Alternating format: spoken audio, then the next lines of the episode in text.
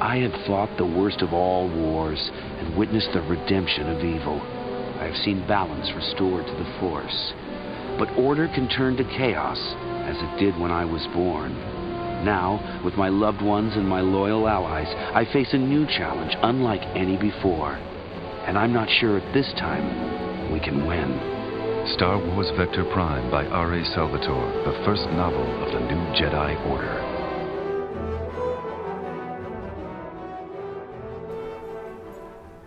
What's up, everybody, and welcome to Long Time Ago Radio, a conversational podcast about Star Wars and the official podcast of a Star Wars Podcast.com. I'm your host, Joshua Mobley, and I'm joined by my two favorite fans in the galaxy, Alex Vargas and Rebecca June Lane. How are you two doing? It sounds like you're joined by a third fan. I thought I heard a puppy dog just now. Oh, she's, she's around. She's around. Ahsoka. She's I'm doing walking around. good. How you doing, Alex?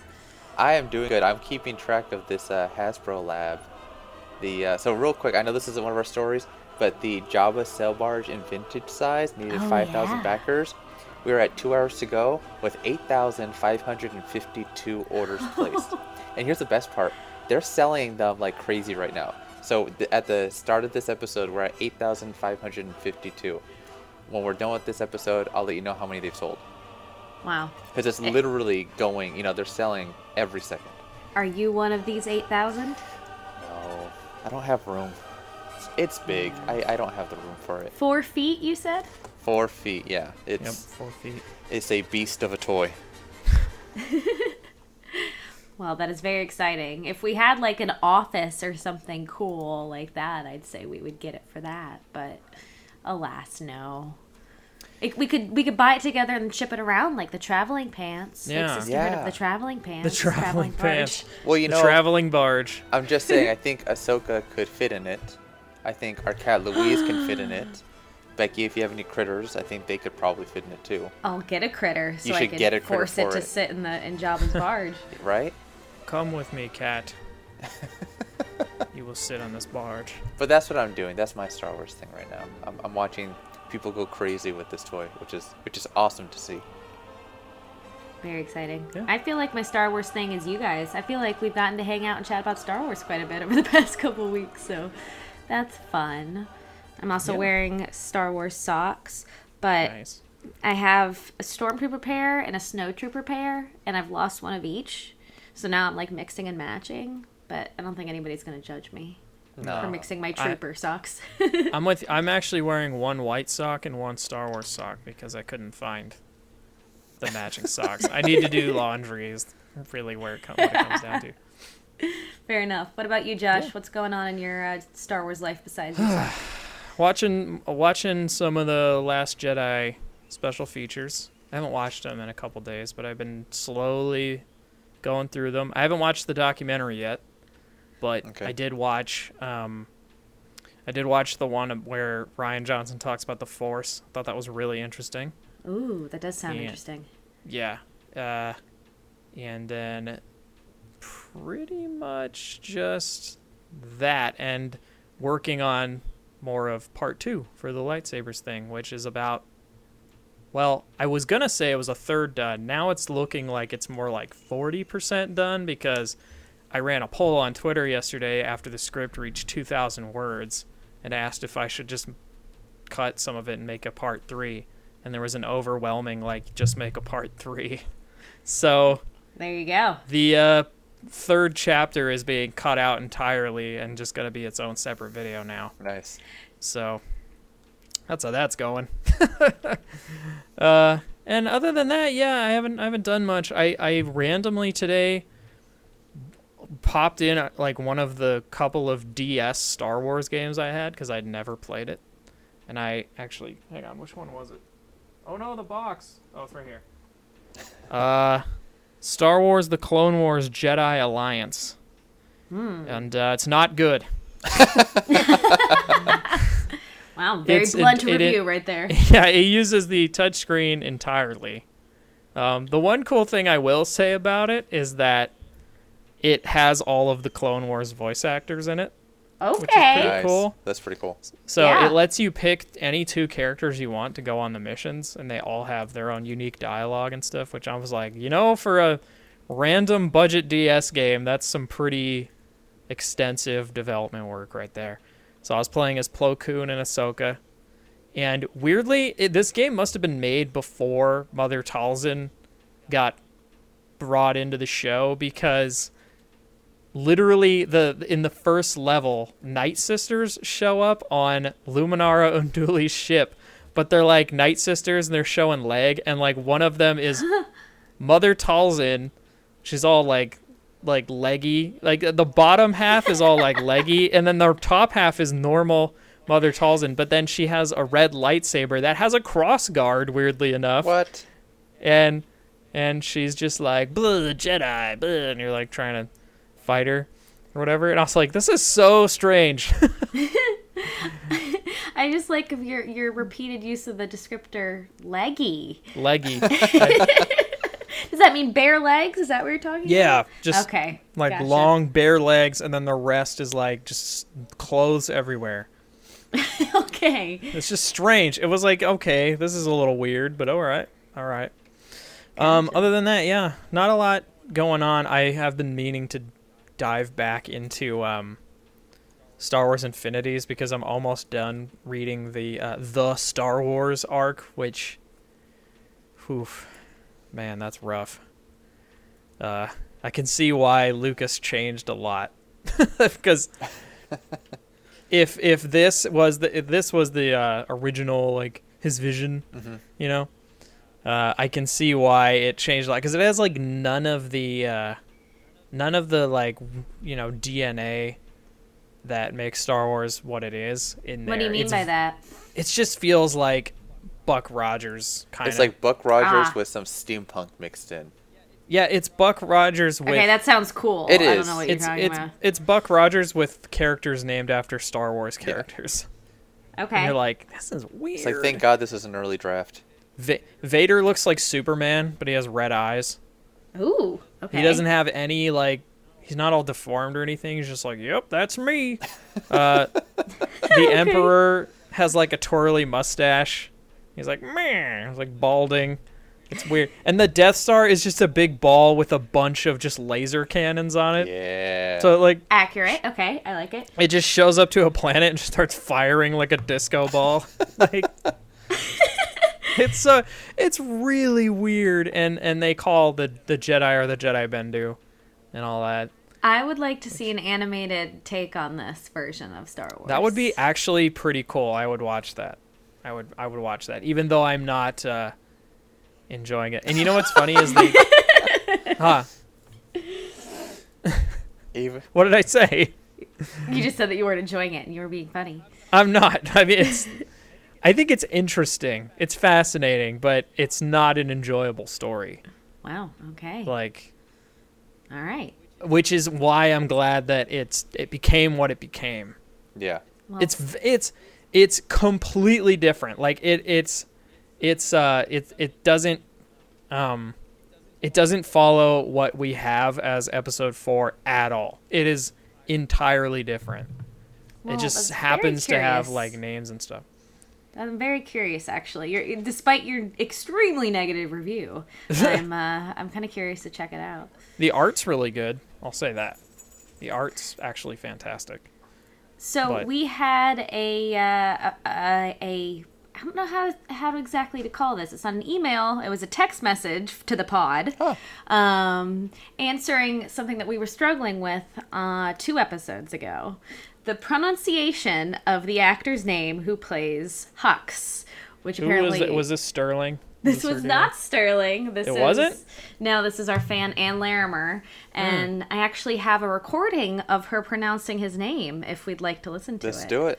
Go for it. Uh, okay, so hopefully you can hear this. Okay, apparently you cannot. Hold on. Let me try No, it because I didn't hear anything. It's pronounced General Hux. Domhnall Gleeson, like tonal with a D. Tonal? Like tonal. Hold on, D- with a D. Domhnall oh. Gleeson, like tonal with a D. So Domhnall Gleeson, like Domhnall tonal Gleeson? with a D. She says. Domhnall Gleeson. Okay. There you go. There you go. All right. Cool, And cool. sh- she is a Anglophile, so I think she she knows how those even though he's Irish or Scottish. I don't know. She knows about over there. So thank you, Ann Larimer. she knows about over there. That's funny. Yeah, thank you, because I know I'm bad with names. yeah. Yep. I'm bad with Star Wars names, let alone weird Earth names. Earth name. Anyway, uh, before, actually, also before we go into our topic of the show, uh, two things. First thing, uh, we got a nice email from a listener named Daniel who informed us of a problem that we had been having on our RSS feed, which I actually thank you, knew about and wasn't able to fix. Well, I dug deep this weekend, and at two in the morning, uh, I found it. I found the problem, and it was incredibly easy to fix. So now, everyone, if you're on iTunes and stuff, you should notice that every single one of our episodes is now visible Hooray. on the feed, and then not just the latest ten episodes. good. So, thankfully, that has been that has been fixed, and I'm very happy about that. And thank Um, you, Daniel, for, for yes. pointing that out to us. Thank you very much, Daniel, for for lighting the fire under me that got me to finally like just dig deep and find out what was wrong. and and it is this it was this really super obscure setting that literally was like number of la- of latest things to display, and it was ten. And I was like, how about we make that ten thousand? Oh, yeah. and then it went. Yeah. Preparing for the future. Yes. So did that. So now in in 50 years when I have to go back say, and ch- I was change do that, that number. I don't think we could live long enough to make 10,000 episodes, unfortunately. well, we'll try. Anyway, That's our goal. we'll be like episode 50 is coming out. What are we Hamill, the at? Fourth- We're, we're, Mark Hamill's fourth clone will be reprising his role. Uncle Owen and Aunt Beru, the Untold Stories. Will be Yes. Oh, and by the way, yeah, we did an April Fool's episode last week. So if you'd like to go listen to that, we talked about how uh, Uncle Owen and Aunt Beru are the most important characters in all of Star Wars canon. But like we didn't actually address my actual question, which was do we think that they were shot and then burned or do we think they were bombed or do we think they were running I, I and told you were on fire? I told you what I thought. There was issues with womp rats and their gas line, and you know, Oh gosh. honestly, I always pictured them as having been shot and then they just burnt burnt, burnt it all to the ground. But there's some art out there. It, it, I think it's just some fan art, but uh, it's it's actually a shot of Uncle Owen and Aunt Beru on their knees with their hands behind their heads, and there's stormtroopers all around them, and it's Boba Yeah. Fett shooting Aunt Beru in the back of the head. Whoa. But it, it's That, it's it's heavy. That doesn't that's really dark. yeah, dark it's sounding. really yeah. dark. Yeah, I don't I don't know all about that. That seems a little fan servicey. I I figure you know What fan wants that? there there are people out there. The internet is a Did you weird say place. like Star Wars Dark? Yeah. Yeah. People, Yeah. I, I'm sure someone thought, man, the Star War would have been a great movie. the Star War. Oh my god. Anyway. We ready for the main topic? Uh, yes, we are ready for the main topic. And uh, for those of you who have stuck it out this far and who aren't aware, this is Long Time Ago Radio. And uh, whether you're from the class of 77 or The Last Jedi was your first Star Wars movie, you're welcome here. Now, on to the topic of the show. When Luke Skywalker was most vulnerable, This is a dangerous time for you. It is you and your abilities the Emperor wants. when a renegade hero became a friend in desperate need, and a dark villain faced his greatest challenge. Join me, and together we can rule the galaxy as father and son. When the Empire turned more and more to the forces of the underworld, Bounty hunters. We don't need that scum. the underworld moved in to crush the Empire and the rebellion in a single stroke. After the Empire Strikes Back and before Return of the Jedi, there was a time when heroes and villains alike lived in the shadows of the Empire.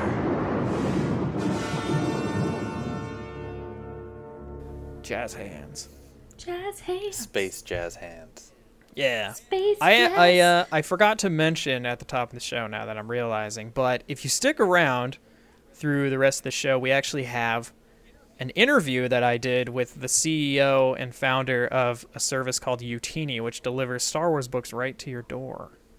It's sort of like Oh. Loot Crate, except personalized to you, and you can learn more about that at the end of the show. But it actually has a little bit to do with our topic of the show, which is we're going to talk all about Star Wars books, their impact on the canon, their impact on fandom, where they came from, a little bit of history, some fun facts, things like that, our favorite books, books that maybe we'd like to see in the future, stories that we haven't heard, that kind of thing. Books that never should have been. Uh, books that never should have been Crystal Star. uh, werewolves. Um, I've never even read Crystal Star. I almost feel like uh, that should be a Patreon goal. Crystal Star Book Club. Oh, that'd okay. That would actually be pretty fun. We'll think about that. Um, let's see here. So, Star Wars books actually go back to the premiere of the original movie, and not even that before the premiere of the original movie. So a little a little bit of details on the first Star Wars book was called Star Wars, and put the subtitle "From the Adventures of Luke Skywalker," which is strange because uh, I think actually isn't um isn't uh, the it, the the second book by Alan Dean Foster is not called Star Wars, right? It's just called Splinter of the Mind's Eye from the Yeah. Adventures of Luke Skywalker. There's it's I think the the sub the there's like a subheading. Um, and it's like from the further adventures of Luke Skywalker. so Oh, so even more adventures from Luke Skywalker.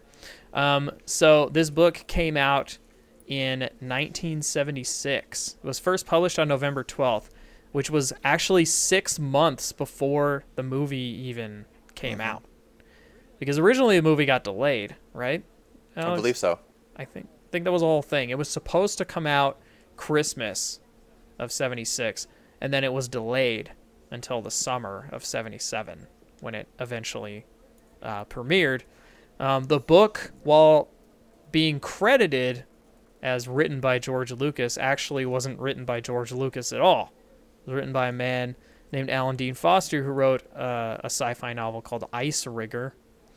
Um, he apparently met with George at the ILM studios and they talked about uh, you know the story and all that and they got very excited. He signed on to do two books, which was this one and Splinter of the Mind's Eye, which was the inevitable quote unquote sequel or whatever. Um, people ended up asking uh, Alan Dean Foster if he was upset that they never put his name on any of the books, which I think has changed now, right? Isn't uh, aren't all the new like publications of the episode four novels like aren't they by Alan you Dean would Foster? hope so. That would be pretty lame. I feel like they are, but Actually, you know what? I don't know I for- might have one. Let me go look. Yeah, I know you have one. I know you have this book, but I don't remember which one you have. Oh, like I'm, I'm looking at it. It's the uh, it's like the second publication, so it does not have him. It still says George Lucas on it. Okay. Yeah. Um, well, they asked Alan Dean Foster if he was upset that they had never put his name on it, and he said, quote, not at all. It was George's story idea. I was merely expanding upon it. Not having my name on the cover didn't bother me in the least. It would have been akin to a contractor demanding to have his name on a Frank Lloyd Wright house, which I f- actually find kind of interesting. And uh, and for those of you who don't know who Frank Lloyd Wright was, he's an architect. Um, which and I, I, do find it interesting that this book came out like months before uh, the thing because I, I actually remember hearing in a documentary that like people who read the book were like there's no way they're gonna put this on film well, it's interesting because just looking like in before three months before the film was released, the novelization sold out of its initial run. Um, so you know, apparently some people liked it. yeah Uh, Well, and nowadays it goes for a pretty hefty penny. Josh, do you remember at WonderCon one of the vendors had the book for sale? I don't We were standing Wow. there. The guy had a bunch of media, and he's telling this kid, "Do you know what the first item to ever be produced out of Star Wars is?" Is one of the guys that had video games too. And then in the back, he whips out the book, and it's this original, you know, first edition, first printing Star Wars book, and he has it wrapped in all these special types of plastics, and he had it. I think it was at a uh, a three figure price tag. three, three figures Yeah. Th- Yeah. So like hundreds of dollars. I, I think it was at least 130. He he kind See, he kind of flashed it real quick, but I mean it also wasn't in the best condition. But it's Yeah. cool to see things like that in Um, person. I get excited. I got giddy. Yeah, Yeah. yeah, and uh, some Ralph McQuarrie artwork on Mm-hmm. the cover. Um, Yeah. The same, you know, the, the picture you've probably seen of the droids looking the way they all look, and, you know, Luke posing there with his lightsaber, but then, like, a huge picture of Vader who looks a little more, you know, concept arty. Um, but yeah, it's a pretty cool looking book. I'd pick it up if I saw it on the on the stands. Uh, there's some uh, differences and weird things in this book that don't uh, actually apply to the movie that I have here as well. Um, there are very small details, such as Luke's squadron in the Death Star Assault being Blue Squadron instead of Red Squadron. Um, the official term for droids in the novelization is mechanicals, and it's implied the word droids is a slang term. Uh, droid is also spelled with an apostrophe on the front because the term is used as a as a uh, contraction of the word android, and the word rebels is never capitalized, ever, because it's not the name of a group. It's just like they're rebels and stuff. Um, and then the uh, they actually mentioned the call sign of the um, the uh, stormtrooper that's guarding the Millennium Falcon in that one scene where they're like, "Hey down there," uh, and his call sign's THX eleven thirty eight. I like that. Which was yeah, as opposed to TK four two one, which is The movie. You know, the other guy, the the famous stormtrooper that we all know. Uh, and that's that. And then of course well- we know about Splinter of the Mind's Eye. What were you gonna say? I was going to say two other things about that are different in that novel. Number one, um, uh, Chewie gets a medal at the end of that that book. Uh, oh, that's nice. th- though it, it says they she must strain to do so apparently it's physically hard for her to give him a medal um, but there's also a prologue uh, to that book um, that begin is presented as an entry of the journal of the Whills and it's the first ever reference to palpatine um, and it, they kind of present his whole story about he, how he was a senator um, he was elected president um, and declared himself the emperor. Um, and then they talked about how he was controlled by other assistants and you know uh, people who he had working for him, so he became a puppet. Obviously, some of that changed, but a lot of that obviously wasn't in the original film, and uh, it's you know first introduced in that novel, which is kind of interesting. I wonder if they were implying that like Vader was the one controlling the Empire. Maybe. You know, Maybe. like Vader was the real big bad, even though eventually it was like, no, it's just Palpatine is the actual big bad. Right. That's interesting. I think don't that's know. interesting. Yeah. I think we actually may have read some of that on the show at one point, Yeah. but I don't remember on what episode that would have been. Maybe about the Empire. Yeah. But yes, you were going to talk about Splinter of the Mind's Eye, which Yeah, is really so- interesting. So Alan Dean Foster, uh, who you know he was he he wrote the first one, then he got signed on to do a second book, which was Splinter of the Mind's Eye, which was the original idea for the sequel uh, to Star Wars. Lucas didn't know if he was actually going to get to make it, so this was sort of like his well, just in case, I'd like to at least tell more of the story. So, uh, and they purposefully left Han out of out of it.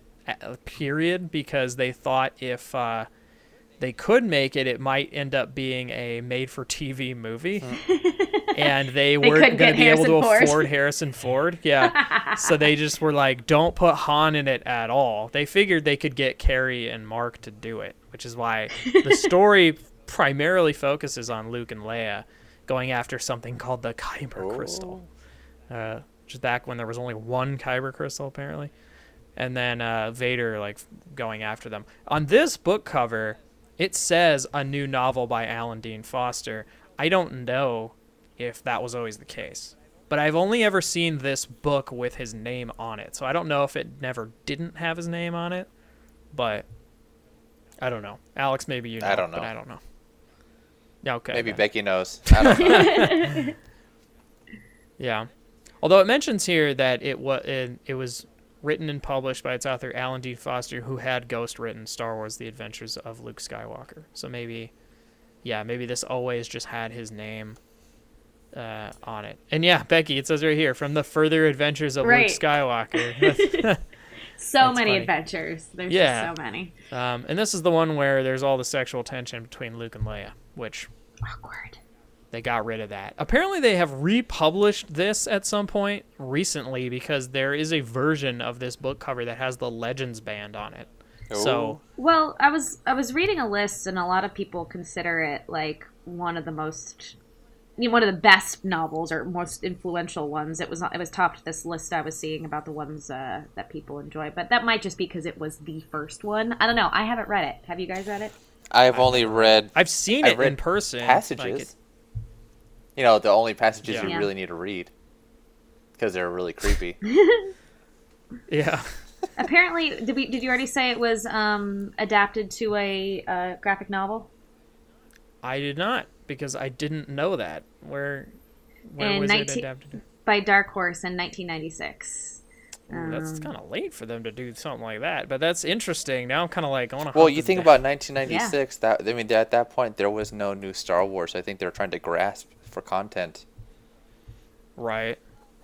Well, I mean, I I don't know what you wanted to go to next, but you know, talking about expanded universe and what kind of everybody thinks of as all the the larger stories. There was only about eight novels published. I think ten, including the two we just talked about, um, between the release of Star Wars and then the early '90s. Um, most of what we consider the like world of the extended universe started with Heir to the Empire, and after that, um, and then it was just a deluge of, of books and what whatnot.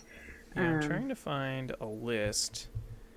Um, I found a list, but it's in like reverse order, which is so annoying. I can send you a list right now. A list of novels. I have Oh, novels. There That would you go. helpful. Oh, look, here we go. List of novels by release date. That oh my god, that's exactly what I was looking for. Um, just some some highlights from the earlier ones, though. You should all like if you. I'll, I'll post this on the Twitter, but um, check out the cover art for just all of the books because some of them are kind of beautiful and some of them are just hilarious. Like the Yeah. Han Solo ones, uh, that all looks very '70s and janky and Yeah. um, Uh, I don't know if you have seen. I posted a bunch of them on Twitter because I found them. I found out that this was a thing. The, these novel covers, the, in the Japanese versions, are incredible. Yeah, they're beautiful. They are so cool, and and uh, God, they're they're they're the best. They just look like the movie. Po- they look really modern, actually, for the time. Um, they look like what stuff would look like now. Weirdly. They they aged it really well. Like old Star Wars back then, even older Star. If that makes sense. Like the the theming of it went really well. Like the grungy, it still felt Star Warsy as opposed to I think what a lot of people are complaining about now. The future of Star Wars, like the First Order, doesn't necessarily always feel like Star Wars. I don't know if that made any sense. It made sense in my mind. When I oh, I was about to say it. But uh, what's really cool about these paintings too is if you want versions of these without necessarily having to buy the books, Topps trading cards when they did Star Wars Galaxies, uh, probably within the first four series of them, they had trading cards of all these covers. So you could kind of collect the art miniature form, and you, you know that way, as opposed to having to have so many of these books that you may not be able to read, you had these miniature little paintings as trading cards. That's very cool. I do like sweet, art. I think novel art's very interesting. Um, yeah. It can go. It can be really kind of trippy and fun, and then it can go into total like you know Fabian Yeah. territory. I, so. f- I follow a uh, Twitter account called 70s Sci-Fi Art. It's the best. Oh. I I love weird psychedelic 70s sci-fi art. It's so cool. It's like I some astronaut why. on a mountain of skulls. You're like, "Yes, this is awesome." Um, so continuing on, obviously I mentioned it real quick, but Timothy Zahn kind of kicked off a huge thing with um, his first in the Thrawn trilogy called Star Wars: Heir to the Empire, which was released in '91.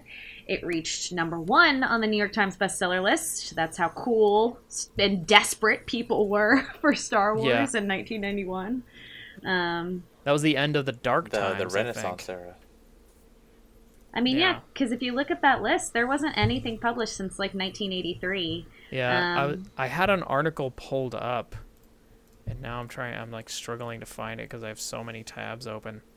Um, but it was all about the uh, the Dark Times, and I can't find it now. But yeah, it was it was this period between the uh, the uh, release of Return of the Jedi and the publishing of Heir to the Empire by Timothy Zahn. It's referred to as the Dark Times because there was literally no Star Wars content. Like fans basically thought that Star Wars was just dead at that point. It was gone. crazy. Yeah, which is crazy to think about. Uh, and it and and them publishing Splinter of the Mind's Eye was like this. It was this huge thing. Like, oh, people are still interested in this. Um, and I don't remember, Alex. Maybe you remember. They mentioned it in the Toys That Made Us. Like, the um, what's it called? The uh, the toy contract like flipped back over to Lucas Oh, yeah. because Kenner wasn't making they had them to anymore. and that, continuously like, create violated it. toys, and once they stopped doing it for a, a certain amount of time, the contract reverted back to Lucas. So this is back when he, he got um, you know, he got the licensing back, and then a few years later is when you know you got the uh, the modern wave of figures.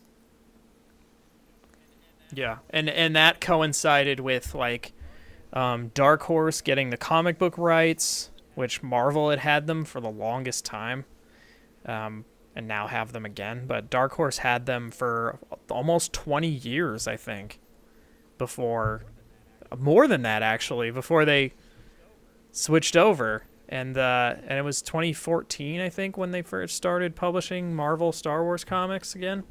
So they had that for a long time. Um, and this was like after the Dark Ages ended, it was around when like all the Shadows of the Empire stuff came out, and there were more action figures and a bunch of other stuff. And then we got the prequels after all that. Um, I'm trying to think of So, uh, other, ju- other books that were super impactful. Well, I just want to just talk a little bit about this Thrawn trilogy real quick, and Yeah. and um, so obviously introduced Thrawn, a character who is different but still exists in the universe. Um, but it also introduced probably the, the the biggest fan favorite from the EU is Mara Jade, um, and her whole beginning of her storyline. Um, you have Leia having her twins. You have just kind of the start of a lot of the touchstones that people miss from the extended universe. You also have clones and evil clones and Mm-hmm. And a- Luke. Luke, an evil clone with named Luke with two U's, which yeah, is and he was ridiculous. evil. Now, have you guys read this trilogy? I know a lot of our I listeners have not, and. I'm kind of okay not reading it. Yeah, I've heard it's a little goofy now if you go back and read it, even though people absolutely adore it.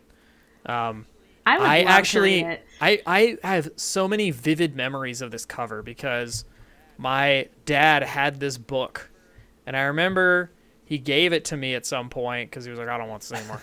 he gave it to me when I was like eight, maybe. Never read it. Just kind of had it on a shelf because I like I loved the cover. I don't know. There was something like weird about the dude with the the his like finger lasers and stuff. And he does have finger lasers and I like just did, I was like, what's happening in this? This is and a really aggressive bare chest. yes, too. yeah. For an old man, he's he is cut, and uh, and I remembered not like ever reading it. And then I think when I was like around eleven or so, it was around when the uh, prequels were coming out. Uh, I, I I had a kind of like, oh, I just want more Star Wars stuff, you know. Yeah. So, because I watched the prequels and the and the movies, just I always had them on in my room like all the time, and I was like, you know what? I want to read this book that I've never had, and I think I tried to read one page, and got really bored. Oh no. But it's because I was 11, and I have, a, and I even to this day kind of have a short attention span, unfortunately, that I struggle with, and I I just I couldn't do it. So that's like the memory I have of Heir to the Empire, but. I don't know if I'll ever go back and read it. Maybe I will. Maybe if we ever do book clubs and stuff and we ever get to that one, maybe. I would love to at least go through the big ones, you know, like the Thrawn Yeah. trilogy, and apparently there's two more Thrawn books as well. The tr- Yeah. Thrawn duology, um, you know, Duology. Yes. Um, Yes. The oh, you, you mean currently the canon? excuse me. Are you, are you talking about the Yes. Thrawn books and canon yes. now? so okay. all the all the Thrawniness. They're That Thrawn makes sense. tastic. Um, the Thrawntastic. I mean, I, I don't know. The X-wing Rogue Squadron. Did you guys read that? The X-wing series. Um, I did not, but I am actually kind of fascinated. I have been like toying with the idea of going back and reading some of the Dark Horse comics Oh yeah. as well, um, just cause it's I don't know. I want to see what all the hubbub. They're is pretty about. good. I mean, some were good, some were just really weird. Like one of the I forgot which comic it was, but it was a DC one or Dark Horse. I'm sorry, and they were dragon lady Siths. It was it was just really and they lived in in the uh, the like the frozen tundra, and they had snake tongues. It, it got weird. Like there were some really good stories, and then you got weird stories. But I loved about the old comics is that you would go. They had a lot of the old Republic storylines to kind of talk about like where the Sith and the Jedi kind of originated, and it looked very uh, like uh, medieval kind of fantasy. Like I like that stuff a lot, which I'm hoping we get that in the future. Nice. I should mention that uh, the Thrawn trilogy, as people call it, even though it's not, it doesn't even technically have a name. Uh, the second book is called Dark Force Rising, which I love that cover. It's so cheesy, but I love it. And I love that in the first, uh, in in Heir to the Empire and in Dark Force Rising, Thrawn's just in the back, just kind of standing in the back, Just like, chilling. doing nothing, literally nothing. He is a measured person, which I love. Yes, yes. He just looks. He just Well, looks. he just funny. stands and then he's and he not on the last cover. Yeah, he's not on the last cover. The final cover is the Last Command, which has Luke, Mara Jade, and uh, Han and Leia, and then and then cut uh, Wizard Man again in the bottom corner. But uh, yeah, the gripping conclusion to the number one bestseller. Well, they did put him on the Legends cover, so the new version does have Thrawn uh, on the cover of it. Yeah, the new uh the the, Legends reprints, reprints, yeah. of these books have Thrawn like on them all of them, I think. But uh uh funny enough, The Last Command was adapted into a comic in 1997 and narration for the audiobook was done by Anthony Daniels. Woo. Hey, look at cool. that. Um, I was gonna say that there was another one that I saw that they had a cool. Um, I think the the the original, yeah, the original Heir of the Empire. The voice, the audiobook was done by the actor who played Wedge. So you got a little fun thing there. Yeah, I mean, you guys are gonna have to say because then there was just uh, like a thousand books. Okay, that's an exaggeration. yeah. About 160 books came out between that point and then like 2012, which is a number I can see. Um, so there's a lot, and as Yeah. you guys can probably say, they all they all contradict each other. There's not like a one. Some of them do, yeah. I think uh and they're all from and they're and they're all from like different series and different eras too. Uh so they would have like um someone told me once, I don't know if this is true or not, but I had heard that a lot near the end of Legends, they would have just like a symbol on the book that would Yeah, tell you like, what era it's supposed to Yeah, yeah, they in. did that. You- Yeah. You, had it on the front. All right, give me 30 seconds. I'm gonna pull some of my comics real quick. I'm right back. Because they did. They had logos on them So- that you could tell if they Yeah. were modern age, old republic, or like in the future. So be right back. Right. Okay. Uh, but yes, they they did that because they had a bunch of they had a bunch of different stuff going on. They had um it's not like now in Marvel where they're kind of doing this like shooting out from from uh, or they're trying to just fill in the gaps of what we already have now as Right. opposed to uh like jumping around. But in Legends they jumped around a lot. Like they would have they would have like oh here's a story that took place between 5 and 6. Here's you know, go, going into the modern age, and, and then they had like one called Star Wars Legacies, which was like hundreds of years in the future, past thing, where it was like Luke Skywalker's great, great, great, great, great grandson or something. uh, and and then they would have ones where it was like Dawn of the Jedi and and crazy stuff like that. They don't really do that anymore, but they got they got real weird with it. if you look at the official if you look at the official canon uh, books now the first entry in the first entry into what we consider the, the canon of Star Wars is the Phantom Menace. The, nothing happened before the Phantom Menace, apparently. Um, and then the m- most future thing that's happened is the Last Jedi. So at this point, they've put caps on it. But back then, it was free for all. Oh yeah, Just let me see real they quick. jumped around a lot. Go ahead, Alex. I just realized I have What'd Heir of the? Empire in comic form. I completely forgot I've read this.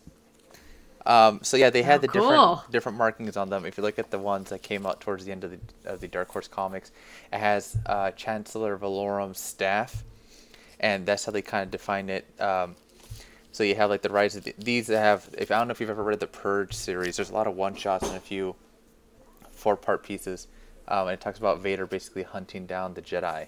It's, they're really good, but it talks about uh, they, they divide it up pretty much from uh, before the Empire, the Empire, and after the Empire. Let me see. I'm just trying to pull see what I actually have here real quick. Well, uh, I actually found in Legends they had a couple of a, a couple of eras. So there's the pre-old Galactic Republic era, which is like dawn of the dawn of the time, I guess. Uh, then they had the old Galactic Republic era. Then the rise of the Empire era, which is you know, and Which is the- a thousand years long, that yeah, era. and then the you. rebellion era, which is, uh, you know, Rise of the Empire. I guess we could consider the prequels. Rebellion era, we could consider the original trilogy. The New Republic era, which would have been after the New Jedi Order era, uh, then the Legacy era, and the short story anthologies, which I guess are are kind of their own thing. But that's a lot of eras.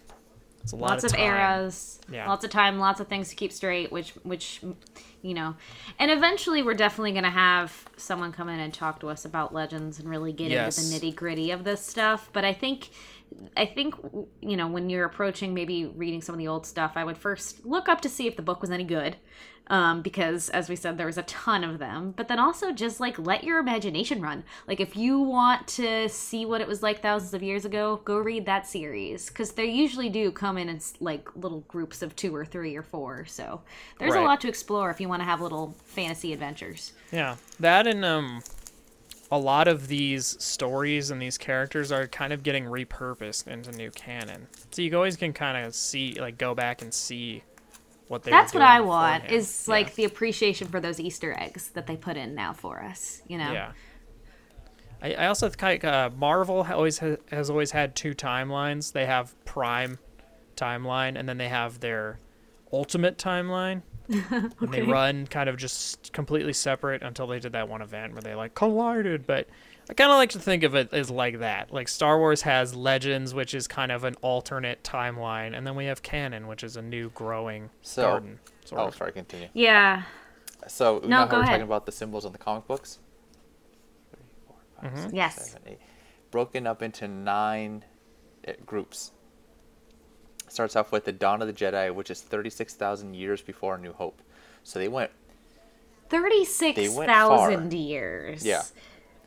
And you read something from Yeah, this I era? don't- I like don't were they them. like was there no electricity? Were they was it like Jedi running They around had on Yeah, well, blades that's like the, the, the, the emergence of lightsabers, and again, it, it feels very medieval. Like the costumes and the architecture that you see is kind of spacey, and the ships are very junkish. Like it almost seems like they just kind of threw things together.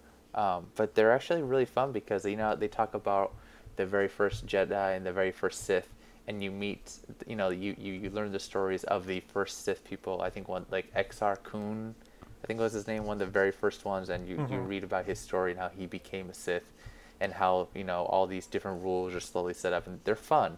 But you think about how far, I mean, thirty six thousand years. So it gives by by doing that, it gives them a really really big window to create these stories. Um, but I mean, it, you have uh, Dawn of the Jedi 30, 36,000 years before. Old Republic era was 25,000 to 1,000 years before. Rise of the Empire, which is 1,000 to 0 years before New Hope. So that was so, and that's also the golden Yeah. age of the old republic. So everything that we see, like the establishment, The Galactic, the Galactic Republic. yes. Republic. So there, there was an old, there was a repub, there was the old Republic which existed before the one we see in the prequels. But isn't that also en- encompassed by that thousand out years? I believe. Uh, no, because I think the the because they even mention in like Phantom, they're like this republic stood for a thousand years or whatever. and actually, then the whole thing is canon. So because I've had to rewatch a lot of Rebels and stuff, they talk about uh, Tar Vizsla, who was the first Mandalorian Jedi. He existed during the Old Republic era, and and Right, right, during right. the fall of the Old Republic, when the Sith Empire existed, uh, you know, his old lightsaber got stolen, and when the Old Republic fell, and the whole and there was this this Sith Empire and all that. When that all ended, the Galactic Empire became a thing, and that's the or the Galactic Republic became a thing, and that's the Republic that we see Yeah. in the prequels. that turned into the That Empire sense. that later Yeah. turned into the uh, New Republic, which turned into the First Order at the same time. It's Sort of. just there's so much. Like if you dig into any of these timelines, there are just so many stories. Um, I'd love to just, but what we were saying, you know, there are so many different things, but a lot of these were turned into comics and graphic novels. Um, so you could go that route if you don't want to There's a to. ton of comics. Yeah. Yeah. Um, and if you want to just stick to the canon, go back and listen to our, our new canon episode because we break down Yes. every book that had come out until that point. There Yeah. have been more since then. Hopefully by the end of this year, we'll do a revisit on that topic because you know some of the beginner choices like might change depending on the stuff that comes out. So Right. we might revisit that at some point, sort of like how we revisited the Women in Star Wars episode. But, um, yeah, and and to wrap this whole book thing up because I feel like we could keep going on forever. Uh, if if you could have one, if okay, Kathleen Kennedy knocks on your door, you open it, and she's like, Becky, Alex, Josh, I need you to tell me like a Star Wars story that you're super interested in hearing. It'll be it could be anything you want, but it's but it's gonna be a novel. Ha- what Has do to you do on the novels? Yes. Um, real quick, I just want to say we haven't discussed any of the reference books or anything like that. I, that is I a think whole other would a category episode of. unto itself because there's so much detail to talk about with all those. I think I had So- some of them, like the DK ones. So that's the thing. Like, I have never actually read a cover to cover Star Wars novel. Um, I know. I know. I've read a ton of the reference books. I bought pretty much every one that you could buy uh, around the Phantom Menace era. Um, but in terms of a book that I would want, um, it would definitely be if we're talking about just like a book that I would want. I think I would want it to be sexy. I would want it to be a love story. So a Lost Stars. good Star Wars. I mean, obviously, we have Lost Stars, of which I am two thirds of the way through. I read a bunch last night. I was trying to finish for the podcast. I failed. It's fine. you Um, read more is what matters. I read more. Yes, I would want some sort of good romance. Maybe not a star-crossed lovers thing, since that already exists, but Yeah. um, I wouldn't want that again either. something along those lines, just to just to explore that edge of the universe might be Maybe fun with a me. happy ending. Yeah, a happy ending would be cool. Happy be endings are okay too, you know. Maybe set in one of these older. I- I'd like to explore the old. That's The that's old. my Yeah. yeah. Let's, let's That could be cool. Take off that I'm cap. I'm always down for more love stories. So, Alex, what's what you get a book? That's hard to choose. Uh, not Tarkin. It's hard to choose. No, the movie. We got that already. We said we're taking a book that would turn into a movie, right? Oh no! I'm saying Oh, we just you buy get it. a book. you, yeah, about whatever you want. Gray Jedi. And their demise. There's one gray Jedi, and it's the And- there's a truce between the Sith and the, And a- the and a Jedi, bounty- and They they have- descend upon him. and a bounty hunter named Dapper Fett shows up and That'd be kills him. three pages. That's all you need. I don't know. Uh, I would. I honestly, if, if you're gonna give us something, I would love to get some information about the uh, like the Mandalorian Wars, again the the Mandos and the Siths. Let's like a- So you'd Love like a nice. Mando Jedi yeah, just war like the novel. story of, of the war. Like he, he doesn't necessarily have to have a love story or personal thing. Okay, th- this is well, this is I think it does. We'll do alternating So chapters. is- we'll write is this. It'll my- be a bestseller. The way I enjoy movies. I'm gonna go off on a weird tangent here, but uh, hopefully this makes sense. Uh, when I watch monster movies, like King Kong, Godzilla, Pacific Rim, the you know the original monster movies, I don't care about the human aspect of the story. I just want to know what's going to happen with the monster. Like that's what I care about. And sometimes in these stories, I just want to know the history and what happens. I don't need a love story. I don't need someone's realization that you know they have this power. See, you I want a Rogue want- One style Mandalorian Jedi movie. That's the kind of Oh, movie I want. I, I, I thought you were gonna say I want want the the Ken Burns like. oh, that'd be great. Like today, Yeah. I killed. Dearest Martha. Today we, We fought on the many men, battlefield. but they lost many more. the long johns he sent that. have been keeping I me warm this winter. I want a fake animated, fake history documentary series about some sort of long By Ken Burns, Jedi and it has to have like uh, by Ken Burns. the what do you call it? The the letters with like the fade ins of all all the action in the background, but it's still being handwritten. Yeah, yeah.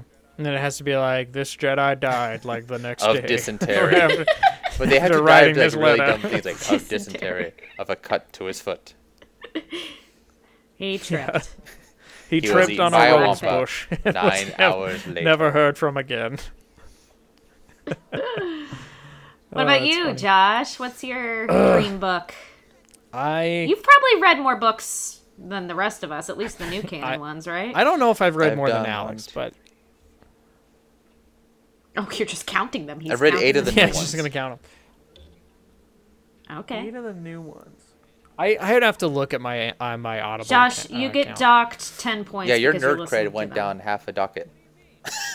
What do you mean? Like I, I'm still consuming them. I'm just Yeah, but not it's h- reading. it's it's not as hard. So it's, it know, isn't as hard, which is why it's appealing. Uh, and also there's sound effects and music. It's great.